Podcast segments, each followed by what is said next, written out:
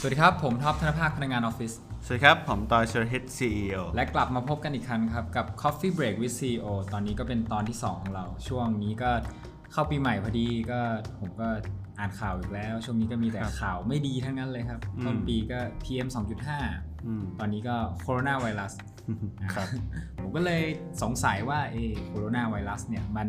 มันค่อนข้างที่จะใกล้ตัวเราเนาะตอนนี้ผมเห็นข่าวว่า มันแพร่กระจายจากคนสู่คนได้แล้วอืม และทีเนี้ยผมสงสัยปุ๊บเลยว่าอ้าวแล้วถ้ามันแพร่กระจายจากคนสู่คนแล้ว การทำงานของเราอะมันจะเป็นยังไง เพราะว่าตอนนี้มันเข้ามาในไทยแล้วครับผมเลยลองไปรีเสิร์ชดูว่าบริษัทเขามีมาตรการที่จะทำยังไงกับการป้องกันการเกิดโรคในที่ทำงาน ผมก็เห็นว่าบริษัทส่วนใหญ่ไม่ไม่ได้มีมาตรการที่เป็น เป็นขั้นเป็นตอนขนาดนั้น ที่จะรับมือกับสถานการณ์นี้ ใช่ผมเลยสงสัยว่า ทำไมเขาถึงไม่มีมากกว่า เพราะว่าถ้าดูอย่างตัวแบบเหตุการณ์ไฟไหม้หรือว่าน้ำท่วม เขายังมีการที่จะเขาเรียกว่าเป็นการซ้อมซ้อมระวังภัย แต่ว่าตัวเนี่ยมันใกล้กับตัวคนมากใกล้ใกล้กับพนักงานด้วยครับทำไมถึงไม่มีมาตรการออกมาสงสัยอยากถามเป็นพี่โปรโตคอลใช่ใช่ไหมเป็นโปรโตคอลใช่ ใช่ก็พี่คิดว่านะเอ่อคนที่ทำได้เนี่ยเขา เขาเขาทำไปแล้วอ่าบริษัทเล็กๆอ่าพนักงาน 20-30 คน หรือว่าสตาร์ทอัพอ่ารุ่นรุ่นใหม่ๆเนี่ยที่เขาที่เขาพร้อมงานเขาไม่ได้ผูกติดอยู่กับเอ่อสภาพการบางอย่างเขาเขาทำได้อยู่แล้ว แต่เชื่อว่ามันก็มีหลายบริษัททั้งขนาดเล็กขนาดใหญ่ โดยเฉพาะพวกโรงงานบริษัทรับเหมาอะไรอย่างเงี้ยคือแน่นอนเขามันมันยากมากที่จะที่จะ เอ่อเขาเรียกว่าอะไรอะเปลี่ยนสภาพการทำงาน คือคือคือหนึ่งด้วยด้วยว่าเขาเนี่ยมี deadline ครับใช่ไหมครับบางที project มันมันต้องเดินไปทุกวันเอ่ออย่างที่สองก็คือว่า behavior เนี่ยและ environment ในการทำงานอะมันถูกเซตมาอย่างแข็งมากๆ เช่นเอ่อเอกสารบางอย่างมันต้องถูกทำเป็นวิธีนี้ต้องเป็นกระดาษต้องมีโฟล์การทำงานแบบนี้ มันเลยทำให้การทำงานมันถูกผูกติดอยู่กับที่ออฟฟิศและเอ่อ environment ของที่อื่นอะมันอาจจะไม่เหมาะ พี่ว่ามาตรการนะครับ มันอยู่ที่ว่ามาตรการคืออะไร ใช่ไหมอย่างบริษัทเล็กๆ บริษัทสตาร์ทอัพรุ่นใหม่ ๆ หรือว่าบริษัทที่มีความคล่องตัวสูงเขาเขาสามารถแค่เปลี่ยนที่ทำงานได้ เขาสามารถให้คนไม่ต้องเข้าออฟฟิศได้ หรือเขาสามารถทำงานออนไลน์ได้ ทุกอย่างอะมันมันมัน flexible มากๆ แต่ว่าองค์กรอย่างโรงงานบริษัทรับเหมาหรือองค์กรขนาดใหญ่ที่มีสภาพการทำงานที่มันผูกติดอยู่กับออฟฟิศมีโฟล์การทำงานที่ต้องต้องอยู่ในออฟฟิศเท่านั้นเนี่ยมันก็ทำให้ยาก การจะบอกว่าไม่ต้องเข้ามาทำงาน ถึงแม้ว่ามันทำได้ คนบางคนเนี่ย ก็อาจจะเอ่อมี environment ที่บ้านที่ไม่ได้เหมาะกับการทำงาน ก็ทำให้ไม่ได้ประสิทธิภาพอยู่ดี มีความยุ่งยากในการเปลี่ยนสถานที่หรืออุปกรณ์ หรือเออระบบไฟล์การเข้าถึงข้อมูลต่างๆเนี่ยต้องเข้าถึงจากบริษัทเท่านั้น พี่ก็เลยเชื่อว่าไม่ใช่ว่าเขาไม่อยากทำแต่ว่าโอเคแหละ to be fair คือเขาอาจจะทำไม่ได้จริง ๆ แล้วมันยุ่งยากที่จะไปเปลี่ยน behavior ตรงนั้นครับครับแต่ว่า ไอ้ตรงเนี้ยมันเป็นเรื่องของสุขอนามัยของพนักงานแล้วผมรู้สึกว่ามันเป็นวาระแห่งชาติที่ถ้าปล่อยไว้แบบเนี้ยมันจะเกิดผลเสียกับทั้งสองฝ่ายทั้งในตัวของบริษัท และทั้งในตัวของพนักงานครับโอเคสมมติบริษัทบอกว่าโอเค ถ้าเกิดสมมติว่าช่วงนี้เกิดโรคระบาดคุณลางานไปยังไม่ต้องมาทำงาน performance บริษัทเสีย ก็คือรายได้มันต้องต่ำลง หรือถ้าเกิดว่าไม่เป็นไรเราก็ มาทำงานเหมือนเดิมแหละ คนป่วย คนป่วยปุ๊บ มันก็จะหลีดไปที่ว่าบริษัทไม่สามารถรันต่อได้อยู่ดี ผมก็เลยคิดว่าไอ้ตรงเนี้ยมันเป็นมันค่อนข้างที่จะเป็นมีเกิดการสูญเสียมูลค่าเกิดขึ้น เพราะว่าอันนี้ผมเลยไปหาดูว่ามันมันเท่าไหร่ ก็ได้มาว่าจากกรมสาธารณสุขของประเทศสหรัฐอเมริกา3ล้านล้านดอลลาร์สหรัฐถือว่า เยอะมากครับ มันเยอะมากจริง ๆ ก็เลย งั้นถ้ามันปล่อยไว้แบบเดิมไม่ได้ แล้วเราควรจะทำยังไงดีใช้วิธีไหน ถ้าใช้วิธีครับเราต้องเลือกว่าต้องใช้วิธีไหนครับ ก็จริง ๆ เมื่อกี้พี่ก็ก็เกิดมาแล้วนิดนึงแหละว่าเอ่อบริษัทเล็ก ๆ ที่มีความคล่องตัวสูงอะเขาก็แค่ให้ทีมทำงานจากที่บ้านอ่าหรือที่เราอาจจะได้ยินว่าอ่า remote work หรือ work from home ซึ่งบางบริษัทเขาก็กำหนดเป็น policy ไว้อะไรอย่างเงี้ยครับ ครับ ซึ่งก็พี่ว่ามันน่าจะเป็นทางออกที่ที่ดีและง่ายที่สุดในขณะนี้นะครับที่ที่หลายบริษัทสามารถทำได้ และมันน่าจะเป็นฟิวเจอร์มันน่าจะเป็นฟิวเจอร์ of work ที่ที่เพิ่มประสิทธิภาพ ลด cost รวมถึงเป็นเป็นเอ่อระบบสำคัญที่น่าจะช่วยเอ่อ ลดความเสี่ยงในในภาวะที่เกิดโรคระบาดทั่วโลกแบบนี้ได้นะครับคือคือแน่นอนแหละว่าว่าเอ่อบริษัทใหญ่ๆอะก็มีวันลาให้มีสวัสดิการทางสาธารณสุขต่างๆ ให้มีประกันที่ดี หรือแม้กระทั่งมีห้องพยาบาลเองในออฟฟิศเนี่ยแต่แต่สุดท้ายแล้วก็คือป้องกันก็ดีกว่าแก้ถูกไหมล่ะอ่าใช่ก็คือเชื่อว่าการให้คนอะไม่ต้องมาเจอกันเลยอะ มันจะลดความเสี่ยงในการในการติดกันอ่าแพร่ระบาดมากที่สุด เพราะว่าการอยู่รวมกันในห้องแอร์จำนวนมากเนี่ยมันมันโคตรเสี่ยงใช่ใช่ใช่ ก็เลยคิดว่านี่แหละ remote work ครับโอเคงั้นถ้าคนไม่มาเจอกันละ remote work โอเคเราป้องกันการติดโรคได้ละแต่ performance นะครับแบบ performance ในการทำงานอะมันจะดีเท่ากับการที่เรามานั่งในออฟฟิศไหมเพราะว่าผมคิดว่าการที่เราได้เจอกันแบบ face to face ในออฟฟิศนะมันคือ เราติดต่อสื่อสารกันง่ายแบบบางอย่างแม่งก็ต้องไปพิมพ์นั่นโน่นนี่แบบมันเพียงพอไหมต่อการทำงานครับ ก็จริงๆจริงๆพอยของเราถูกนะคือวิธีการสื่อสารที่ดีมีประสิทธิภาพที่สุดก็คือ การมาเจอกันใช่เจอหน้ากันแล้วมาคุยกันจบจบเร็วที่สุดอืมแต่ ทีนี้เนี่ยต้องก็มันก็เรียกไม่ได้ว่า โอเคอะคือโลกอะมันกำลังหมุนไปทางนี้ คือ คือต้องบอกว่า remote work มันไม่ใช่เทรนด์อะมันคือมันคือวิธีที่ที่ดีวิธีหนึ่งในการทำงาน คนทั้งโลกอะเขาทำแล้วนะครับสตาร์ทอัพเอ่อบางสตาร์ทอัพเนี่ยไม่มีออฟฟิศเลยเขาสร้าง Product เขาสร้างธุรกิจมาได้จากที่ทุกคนอะรีโมทคือทุกคนอยู่คนละประเทศอืมแต่ว่าทำงานร่วมกันได้อืมนะทีนี้ก็เลยก็เลยต้องบอกอย่างนี้ว่า โอเคมัน work อะมัน work แน่ๆแหละมันแล้วมันมีวิธีทำให้มัน work นะครับถามว่า performance ทำยังไง ข้อที่หนึ่งก็คือขั้นต้นเป็นหน้าที่ของบริษัทนะครับในการ set up environment เพื่ออำนวยความสะดวกการทำงานแบบรีโมทให้กับพนักงานตัวเอง รวมถึง educate นะครับให้เขาเใช้ tool มีวิธีมีวินัยมีระบบการทำงาน ที่มีประสิทธิภาพ แล้วก็เอิ่มทำให้ข้อมูลมันมันไหล จนทำให้ communication แบบรีโมทอะมีประสิทธิภาพ ใกล้เคียงหรือทดแทนการเจอหน้ากันได้นะครับพี่พี่กำลังจะบอกอย่างนี้ว่า โอเคเราเข้าใจนะว่าเออองค์กรบางองค์กรเนี่ยเขามีความลับเขาต้องเก็บไฟล์ไว้ที่เอ่อเซิร์ฟเวอร์บริษัทเท่านั้นส่วนตัวอ่า internal ทุกอย่างห้ามเอาออก หรือเอ่องานบางอย่างมันต้องเป็นกระดาษต้องเป็น paper เท่านั้นอะไรอย่างเงี้ยครับซึ่งเราเข้าใจแต่ว่าโอเคแหละเนื่องด้วยไทยแลนด์4.0 เองก็ตาม digital transformation เองก็ตาม กฎหมายระบบการทำงานการต่อราชการรัฐวิสาหกิจมันน่าจะไปทางออนไลน์มากขึ้นครับ มันปฏิเสธไม่ได้ว่าคุณอะยังไงคุณก็ต้องบริษัทองค์กรคุณอะก็ต้องไปออนไลน์ ก็ต้องไป cloud base ก็ต้องไปเอ่อ มีดิจิตอลมากขึ้นอะเพราะฉะนั้นเนี่ยมันไม่ไม่ว่าวันใดวันหนึ่งคุณก็ต้องไปอืมอ่าก็ก็เลยคิดว่ามันมันควรจะมีการเตรียมพร้อม ก็คือยกตัวอย่างเช่น ข้อมูลอะไรที่มันที่มันถูกเก็บแบบออฟไลน์แล้วมันแล้วมันทำให้มีอุปสรรคในการแชร์ครับก็ควรจะเปิดควรจะสร้าง policy ในการใช้นะครับ อย่างทูเวลาเราแชร์ออนไลน์อย่างเงี้ยเอกสารต่างๆ มันสามารถกำหนดสิทธิ์ได้นะครับ คือคุณแค่ต้องมีความรู้อะก็ก็อย่างที่บอกคือก็ต้อง educate พนักงานต้อง educate manager ในการใช้ tool การจำกัดสิทธิ์ต่างๆเนี่ยมันมันมันก็ช่วยได้นะครับในแก้ปัญหาเรื่อง privacy ของข้อมูลได้นะครับงานเอกสารเนี่ยเราก็มีพวกเอ่อ Google Drive นะครับเอ่อ Dropbox ในการเก็บและแชร์เอกสารต่างอืมๆภายในและภายนอกองค์กรนะครับเอ่องานเอกสารจากเดิมที่ ต้องทำเป็นไฟล์แล้วส่งกลับไปกลับมาแก้กันกลับไปกลับมาเนี่ยจริง ๆ มันก็สามารถทำร่วมกันได้ เกิดเป็น tool ที่จริง ๆ ดีกว่าด้วยซ้อืมทำให้ collaborate พร้อมกันหลายๆคนได้ อย่างเช่น Google Docs Google Sheets นะครับหรือว่าผลิตภัณฑ์ในกลุ่ม Office 365 ของ Microsoft เนี่ยก็ทำให้เราทำงานได้จากที่ไหนก็ได้ จากเครื่องไหนก็ได้อืมนะครับและเวลาไหนก็ได้ด้วยนะครับแล้วแล้วมันก็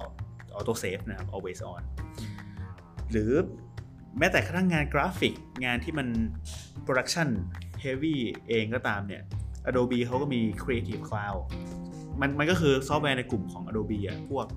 เอ่อ Illustrator Photoshop Photoshop อ่า Premiere Pro นะครับการตัดต่อรูปตัดต่อวิดีโอ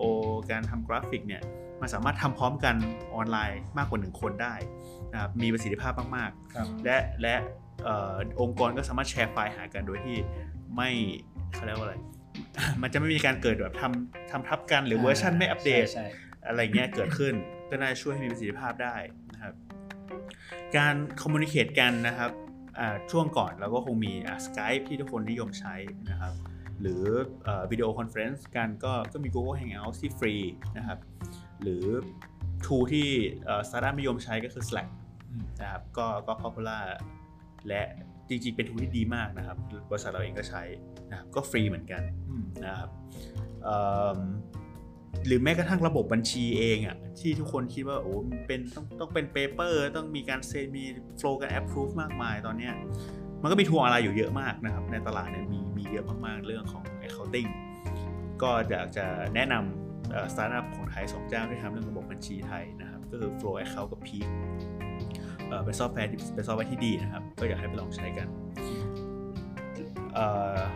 งานโปรเจกต์ต่างๆนะครับ แทนที่จะใช้ Excel ใช้เขียนกระดานหรือมี Post-it แปะกันเนี่ย เราก็มี tool free Trello นะครับ หรือหรือ Taiga Asana ที่เราใช้ได้นะครับ จริงๆอะ tool free มันมีเยอะมากที่ทำให้เราทำงานได้ดีขึ้น และและไปไวมากขึ้นจริง ๆ ดีกว่าระบบเดิมด้วยซ้ำนะครับ เมื่อกี้ท็อปถามว่า performance track ยังไง จริงๆ ก็มีอย่างที่บริษัทเราใช้ก็คือ Toggle ครับนะครับ T O G G L นะไปเสิร์ชหาได้ ตัวเนี้ยเราแค่ install ไว้ในเครื่องแล้วแล้วมันก็จะสามารถบอกเราได้ว่า ในแต่ละในแต่ละวันเนี่ยเราใช้เวลาไปกับเว็บเบราว์เซอร์กี่ชั่วโมง ไปกับการเขียนโค้ดกี่ชั่วโมง ไปกับการทำงานเอกสารกี่ชั่วโมง อันนี้ก็ช่วยได้ให้ Manager และ Employee หรือลูกทีมเนี่ยเอ่อมีความเข้าใจตรงกันในเรื่องของ performance ในเรื่องของ progress ของงาน นะครับหรือใคร hardcore กว่านั้นก็จะแนะนำ tool อีกตัวหนึ่งชื่อว่า HubStaff นะครับครับเอ่อไปลองเสิร์ชดูครับ HubStaff ก็จริงๆแล้วเนี่ยเอ่อมันถ้าใครที่คอนเซิร์นเรื่อง privacy อะก็จริงๆมันมันเปิดปิดได้ในเรื่องของไอตัว snapshot แต่ว่าเอ่อข้อดีของมันก็คือว่ามันมันมันเก็บของไว้เป็น reference ได้ว่าโอเคใครทำอะไรอยู่นะครับซึ่งจริงๆแล้วอะมันดูที่สไตล์การทำงานนะครับคือเรา อย่างทีมเราเองเนี่ยเราเคยทำงานกับลูกค้าที่ที่อเมริกา แล้วเราใช้ HubStaff เป็นตัว track นะครับแน่นอนเนี่ยระหว่างที่เราทำงานเนี่ยเขาประโยชน์ของมันก็มีก็คือว่าเขาเขารู้ behavior การทำงานของเราว่า จริง ๆ แล้วอะบางทีที่เราทำงานใช้เวลา 3-4 ชั่วโมงอะเราต้อง research อะไรมาบ้าง เราเจอปัญหาอะไรบ้าง เพื่อที่เขาจะช่วยเราได้ทันทุกที แต่แน่นอนว่าโอเคไม่มีใครมานั่ง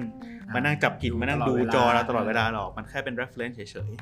ซึ่งก็ก็แล้วแต่ทีมอะครับอยู่ที่อยู่ที่การตกลงกัน แล้วก็แน่นอนว่าการทำงานด้วยกันมันก็ต้องมี trust นะครับอยู่ที่ว่าเราเรามี level of trust ระหว่างกันมากแค่ไหนนะครับก็ก็จะแชร์ไว้ประมาณนี้สำหรับ tool ในการ track performance ครับแต่ตะกี้พี่บอกว่าไอ้ตรงเนี้ยมันเป็นส่วนของที่ฝั่งบริษัทฝั่ง manager ต้องวางไว้ครับอ่ามันต้องวาง culture privacy อ่าต้องวาง policy ไว้แบบนี้อ่าแล้วตะกี้พี่บอกว่ามัน work แต่เนี่ยผมเริ่มอยากรู้แล้วแล้วอะไรที่มันทำให้ work เพราะว่าผมคิดว่าเมื่อกี้เมื่อกี้พี่พูดอีกคำหนึ่งว่า ถ้ามันทำได้มันทำไปนานแล้วอืมงั้นผมอยากรู้ว่าอะไรที่มันเป็น key success ที่ทำให้ครับสิ่งที่ work และพร้อมที่จะ adapt ใช้กับบริษัท บริษัทใหญ่ๆหรือว่าบริษัทในประเทศไทยที่ยังไม่ได้ทำในส่วนของ remote working ตรงนี้ครับครับผมจริงๆข้อที่หนึ่งต้องบอกว่าเป็นเรื่องของ behavior มากกว่า มันไม่ใช่ว่าเขาไม่อยากทำแหละแต่ว่า เขาเขาไม่พร้อมที่จะเปลี่ยนหรือเปลี่ยนแล้วมันมีผลกระทบมากอืมเพราะว่าหนึ่งคือเอ่อเราไม่เคยชินกับการทำงานแบบนี้มัน behavior แบบนี้มันมันจริง ๆ แล้วจริง ๆ แล้วลูกทีมอะอาจจะพร้อมมากกว่า manager ด้วยซ้ำอ่า manager อาจจะอาจจะไม่ชินว่าเอ๊ะเราจะ track งานกันยังไงจะคุยยังไง มันไม่สะดวกอืมแทนที่จะมาได้คุยกันหน้าต่อหน้าก็ต้องมาพิมพ์หากันมามีแบบ daily report ที่เป็นการพิมพ์มันมันเหนื่อยกว่าอะไรเงี้ย แต่แต่จริง ๆแล้วอะอีกอย่างหนึ่งก็คือว่าถ้าเราเซตระบบให้ทุกคนอยู่ในระบบเดียวกันและระบบเนี่ยมันเขาเรียกว่าอะไร มันอำนวยความสะดวกและมีความใกล้เคียงกับเนเจอร์การทำงานเดิมของคนอยู่แล้ว และและระบบนั้นอะไม่ใช่มาเปลี่ยนคนแต่ว่าอำนวยความสะดวกให้คนทำงานง่ายและเร็วขึ้นอะ อันเนี้ยมันจะทำให้เกิด adoption อ่าที่เร็วครับและง่ายขึ้นใช่ไหมมันสมูทกว่า ทีนี้แต่แต่ประเด็นที่สำคัญกว่านั้นคือคือวินัยอ่าคือคือคือถึงแม้คุณมีระบบที่ดีที่สุดในโลก มี tool ที่ดีที่สุดในโลกคุณลงทุนไปเท่าไหร่ก็ตาม แต่ถ้าคนไม่ follow อะมันก็มันก็ไปไม่ได้เหมือนกันนะครับ คือมันอยู่ที่วินัยของคนเลย เราเราเราเคยทำงาน อันนี้คือประสบการณ์ตรงนะครับจากจากทีมเราที่อาสาดิจิตอลเนี่ยเราเคยทำงานกับลูกค้าที่ซานฟรานซิสโกเราไม่เคยเจอหน้ากันเลยนะอืมเออเอ่อแล้วทุกอย่างอะทำงานบนออนไลน์หมด แล้วไม่จริง ๆ ไม่มีการ track งานกันด้วยซ้ำหมายถึงว่าไม่ไม่มี tool ไม่มีระบบการ report งาน หรือว่า track แบบ track แบบมาจี้กันเป็น point เป็น point อะแต่ว่าเรานัด con call กันทุกวันเวลาสี่ทุ่ม อะก็มันก็เป็นสิ่งที่เราต้อง trade ก็คือว่าเรานัดคุยกันทุกวันแล้วในในการคุยนั้นน่ะก็คุยประมาณหนึ่งสองชั่วโมงอะก็จะมารีวิวโค้ดกัน ก็จะมามาไล่เช็คลิสต์ของทัสกันอืมและมาปรึกษากันว่าเอ้ยใครติดปัญหาอะไร แล้วต่อไปเราทำอะไรกัน และหลังจากนั้นอะนอกนอกจากนอกประชุมแล้วอะระหว่างเวลางานอะเราก็ไม่มีอะไรเลยคือ เราก็ทำงานของเราไป เราแค่ส่งทาสตามที่เราตกลงไว้ มีปัญหาอะไรแล้วก็พิมพ์กลับเข้าไปในการ์ดในในในระบบ ตอนนั้นใช้ใช้ทูที่ชื่อว่า Jira อะไรเงี้ยก็ไว้ track งานหรือว่ามีคอมเมนต์เอ่อ issue กัน เสร็จปุ๊บก็ก็จบก็คือส่งงานอืมก็เขียนด็อกิเมนต์จะถามว่ามันผ่านมาได้ยังไง ก็คือว่าก็ต้องขอบคุณทีมที่มีวินัย และลูกค้าที่มี trust อย่างมากในทีมเรา ว่าทีมเราจะมีวินัยในการ follow ระบบ ซึ่งแค่นี้เองนะครับ ฟังดูเหมือนง่ายอ่า แต่ไม่ง่าย ก็คือว่าอะก็แน่นอนแหละคนคนเรามันไม่เคย มันไม่เคย และและก็ต้องยอมรับอะการสร้างคนให้มีวินัย สร้างคนทั้งองค์กรให้มีวินัยเหมือนกันอะมันไม่ใช่เรื่องง่ายนะครับ แต่เชื่อเถอะว่ามันจะเวิร์กถ้าถ้าเราปรับระบบให้มันง่ายต่อคนที่จะ adopt อืมและเลือกคนที่มีวินัยที่ดีในการเข้าสู่ระบบ แต่แต่แต่ก็อีกพอยหนึ่งก็คือว่า ทำยังไงคือการการให้เขาเปลี่ยนวินัยการเปลี่ยนวิธีการทำงานของเขาอะ่ะมันมันเหมือนเป็น work อะมันต้องมีอะไรมา trade เขาอืมซึ่งพี่ว่านั่นมันคือการสร้าง trust ว่าถ้าเขาเปลี่ยนระบบมีวินัยแบบนี้เปลี่ยน behavior การทำงานของเขาแบบนี้แล้วมันจะดีขึ้น ทั้งกับองค์กรและทั้งกับตัวเขาเองอืมยกตัวอย่างเช่นเอ่อหลายๆ บริษัทที่มีหลายมีบริษัทเทคหลายๆบริษัทนะครับที่เขาอะยกเลิกการเช่าออฟฟิศ อืมเอ่อออฟฟิศสเปซครับไปเลยอืมก็คือว่าให้ทุกคนอะไปทำงานที่บ้านทั้งหมดเลยร้อยเปอร์เซ็นต์ทุกคนทำงานที่บ้านหรือใครจะไปอยู่ต่างประเทศจะไปเที่ยวจะไปใช้ชีวิตต่างประเทศเรื่องของคุณก็เรื่องของคุณ แล้ว แต่ว่าหมายถึงว่าทุกคนอะก็มีเบนฟิตนะก็หมายถึงว่าอะก็มีประกันสังคมมีประกันมีเอ่อมีเงินเดือนมี payroll อยู่ในระบบปกติอะไรเงี้ยแค่ไม่ต้องเข้าออฟฟิศแล้วเขาเอาเงินที่เขาประหยัดได้จากการเช่าออฟฟิศเนี่ย ไปแจกเป็นโบนัส ไปแจกเป็นการขึ้นเงินเดือน เป็นรางวัล เป็น reward ต่างๆ ให้พนักงานอะไรเงี้ยซึ่งซึ่งพี่ว่ามันก็โอเคอะมันคือมันก็แฟร์เออก็บริษัทก็ fair win พนักงานก็ win ก็พี่เลยคิดว่าเอ้ยจริง ๆ แล้วมันมันคือ future จริง ๆ คืออีกหน่อยเออเราไม่ไม่ได้ไม่ได้กำลังจะบอกว่าให้ทุกคนเป็นเป็นรีโมทแต่ว่าทุกบริษัทควรจะมีออปชันนี้ เพราะว่ามันไม่ใช่แค่คุณทำงานมีประสิทธิภาพขึ้น คอสคุณต่ำลง แต่ว่าในเวลาที่มันมีวิกฤต แบบนี้คุณสามารถลดความเสี่ยงได้เยอะมากจากการให้คนไม่ต้องเดินทางหรือว่ามาอยู่รวมกันเป็นจำนวนมากในครับในห้องแคบๆห้องเดียวอะไรเงี้ยก็คือพูดได้ว่าถ้าไอตัวการแพร่ระบาดของโรคตอนเนี้ยโคโรนาถ้าเกิดว่าเรามองว่ามันคือวิกฤตครับมันก็คือวิกฤต แต่ถ้าเรามองในมุมหนึ่งที่ว่าเราต้องปรับเปลี่ยน culture การทำงานจากที่เป็นดั้งเดิมว่าเราต้องมาเจอหน้ากันครับ ไปเป็นแบบใหม่ที่ว่าเราลดการมีปฏิสัมพันธ์ครับแล้วก็ยังทำให้ performance งานมันได้ตามนั้น มันก็คือโอกาสที่ว่าองค์กรจะไปสู่อนาคตด้วย แล้วก็ใช่ มันก็คือ everyone ก็จะครับ start somewhere ก็คือใช่ใช่มันช่วงเวลามันคือการมันคือการปรับตัวเข้าหาอนาคต คือคุณไม่ทำวันนี้วันหน้าคุณต้องทำอยู่ดีอ่าแต่ว่านั่นแหละคุณก็ต้องเริ่มสักจุดหนึ่งเหมือนที่ท็อปบอกอ่าใช่ก็อันนี้แหละใช้โอกาสเนี้ยในการปรับตัวพี่ว่ามันน่าจะเป็นจังหวะที่ดีฮะอืม ครับ ก็คืออยากให้บริษัทที่ได้ฟังอะสมมุติว่าคนที่ได้ฟังเราก็ครับลองนำปรับไปใช้ แล้วก็ต้องอย่าลืมว่าไม่ว่า system คุณจะดีขนาดไหน ซอฟต์แวร์ที่มีดีขนาดไหน อืม มันคือการออกแบบเอาไว้ให้คนใช้ ถ้าใช่ คนไม่ใช้อ่า ก็ไม่มีประโยชน์อยู่ดี ถูกต้องและและไม่ได้ไม่ได้แค่สำหรับบริษัทนะครับ อันนี้ก็บอกสำหรับเอ่อน้องๆที่กำลังหางานหรือคน ที่กำลังจะเปลี่ยนงานนะครับ จริงๆ ถ้าเรามองหาบริษัทที่มี option พวกเนี้ยมีการอำนวยความสะดวกสำหรับการรีโมทไว้เป็นเป็นเอ่อ criteria หนึ่งในการเลือกบริษัทอะก็ก็น่าจะเป็นสิ่งที่ดี เพราะว่าเราเราสำหรับเวลาแบบเนี้ยเราเราเลือกได้ไงเรามี option ในการ save ตัวเองครับจากโรคพวกนี้ด้วยครับครับก็ถือว่าเป็นเรื่องที่มันไม่ใช่เรื่องที่น่าสนใจแต่เป็นเรื่องที่จำเป็นครับอ่าก็คือโอเคก็สำหรับ EP นี้ก็